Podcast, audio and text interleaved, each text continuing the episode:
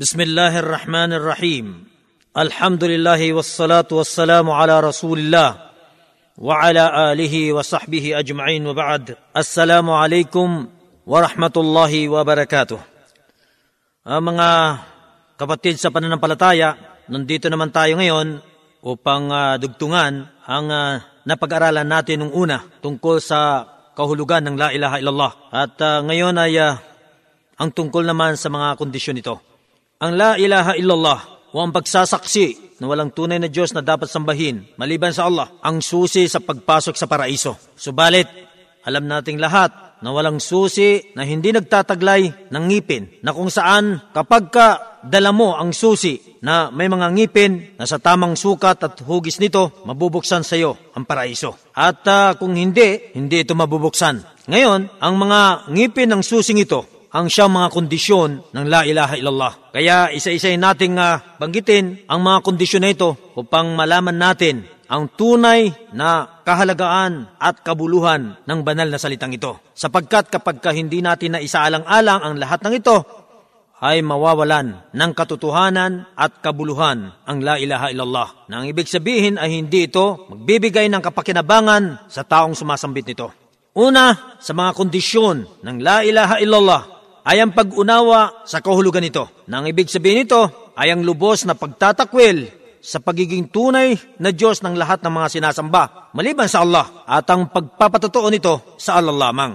Kaya matutunghayan natin sa Surat Muhammad, aya labing siyam, na sinabi ng Allah subhanahu wa ta'ala, Fa'alam annahu la ilaha illallah. Datapot, iyong maalaman o Muhammad, katotohanang walang tunay na Diyos maliban sa Allah. Ang ibig sabihin ay walang karapat dapat sambahin sa kalangitan at kalupaan maliban sa Allah lamang. At ayon din naman sa sinabi ng propeta sallallahu alaihi wasallam na naisalaysay ni Muslim, ang sabi ng propeta, Man mata wa huwa ya'lam annahu la ilaha illallah, dakhala al-jannah. Ang sinumang namatay habang kanyang nalalaman na walang ibang Diyos na karapat dapat sambahin maliban sa Allah, siya ay makakapasok sa paraiso. Ang punto sa mga talatang ating binanggit ay yung sa sinabi niyang fa'alam at iyong maalaman o Muhammad. Ang ibig sabihin ay inuobliga ng Allah subhanahu wa ta'ala ang propeta Muhammad na kinakailangan magkaroon siya ng kaalaman patungkol sa banal na salitang ito.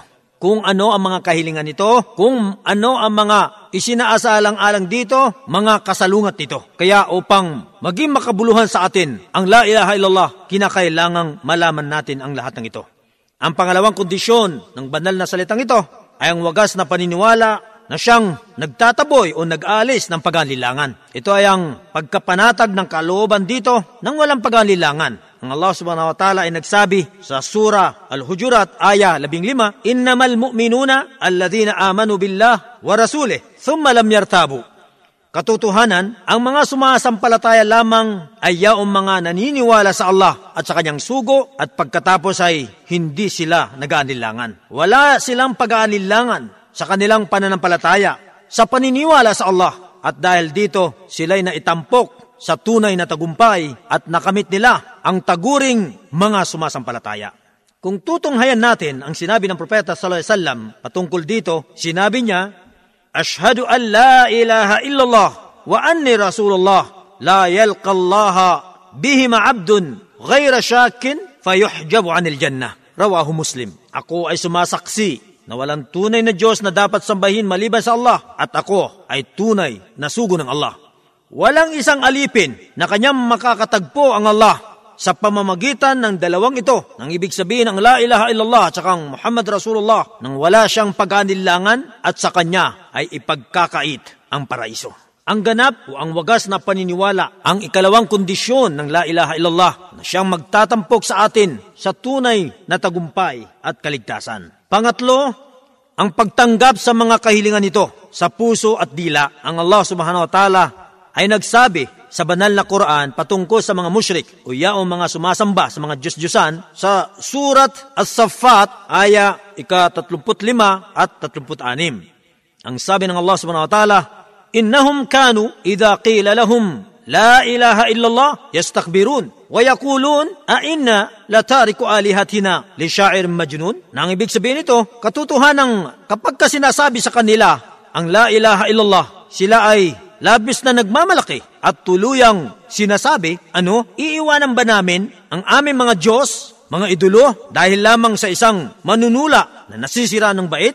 Ang ibig sabihin ng sila ay labis na nagmamalaki, sila'y nagmamalaking sabihin din ito tulad ng pagsabi ng mga Muslim sa banal na salitang ito. Si Ibn Kathir ang nagulat nito. Matutunghayan natin sa sinabi rin ng propeta sallallahu alaihi wasallam ang katotohanan ng kondisyong ito. Sinabi niyang, Umirtu an uqatilan nas hatta yaqulu la ilaha illallah. Faman qala la ilaha illallah faqad asama minni ma lahu nafsah illa bihaqqi al-islam wa hisabuhu ala Allah azza wa jal. Muttafaqun alayh.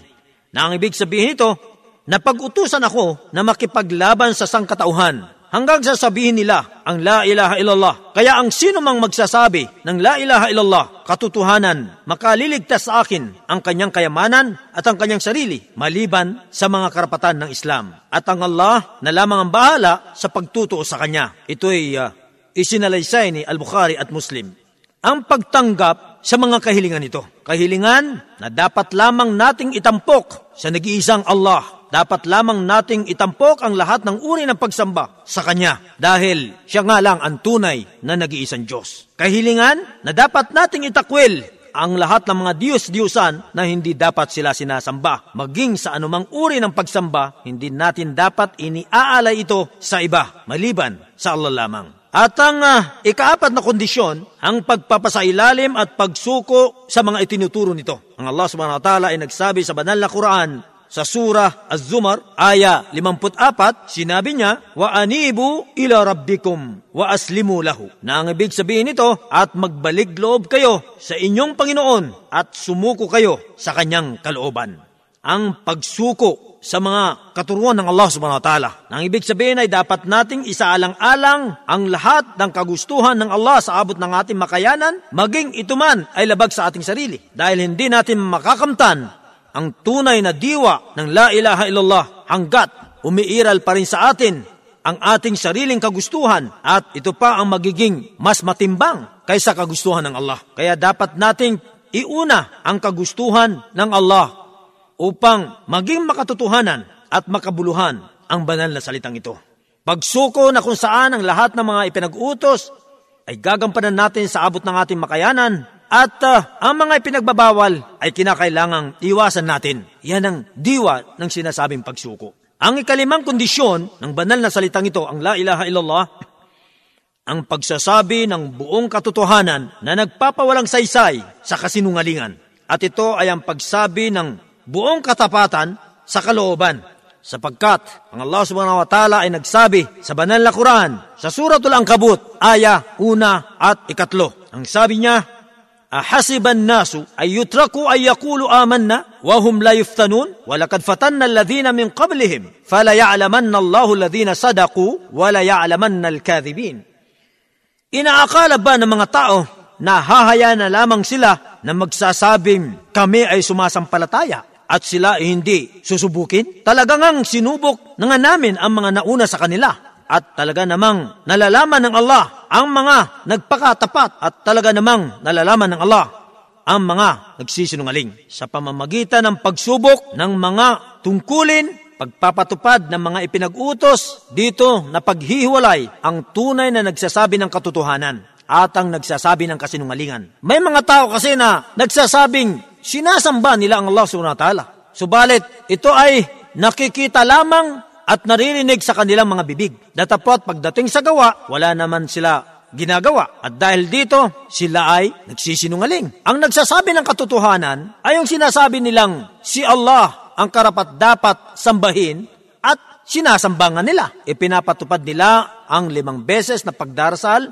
sa loob ng isang araw. Kaya sila ang mga taong makatotohanan. Samantala, yung sinasabi, taliwas sa gawa, sila yung mga sinungaling. Mapapatunayan din natin sa sinabi ng Propeta sallallahu alaihi wasallam na sinabi niyang, uh, min ahadin yashhadu an la ilaha illallah wa anna Muhammadan abduhu wa rasuluh sidqan min qalbih illa harrama Allah ala nar muttafaqun alayh.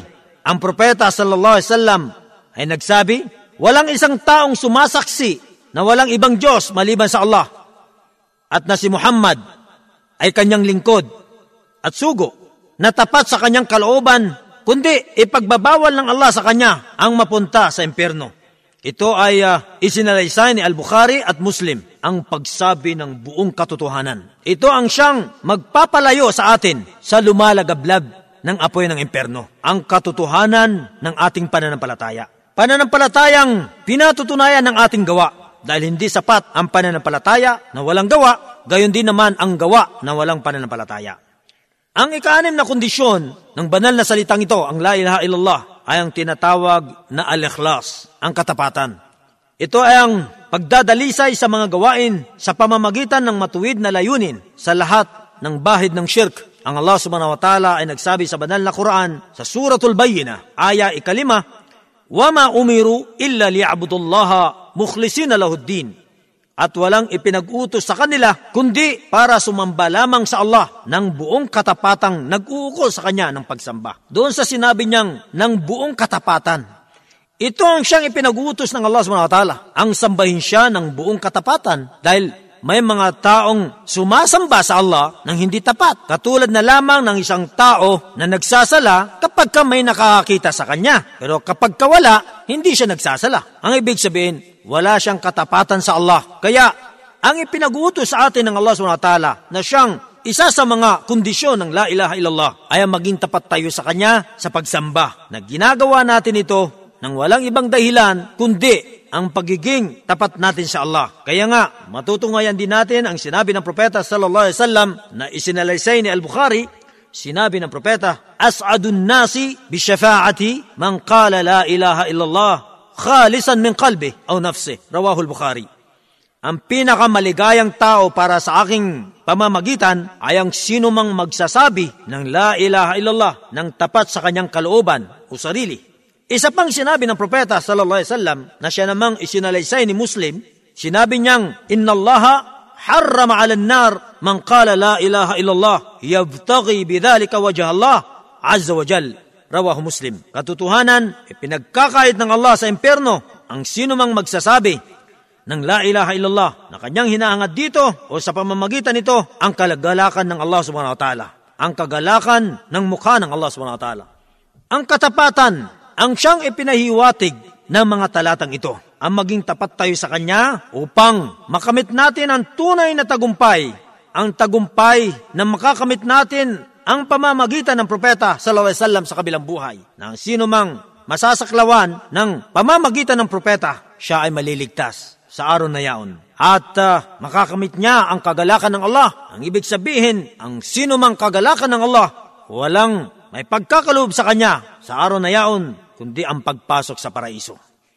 Ang uh, ikapitong kondisyon ng banal na salitang ito, ang La ilaha illallah, ay ang pag-ibig sa banal na salitang ito at sa anumang hinihiling nito at itinuturo. At gayon din naman sa mga alagad nito na nagsasagawa ayon sa itinuturo nito at sumusunod sa mga kondisyon nito. At ang pagkasuklam sa mga sumasalungat dito.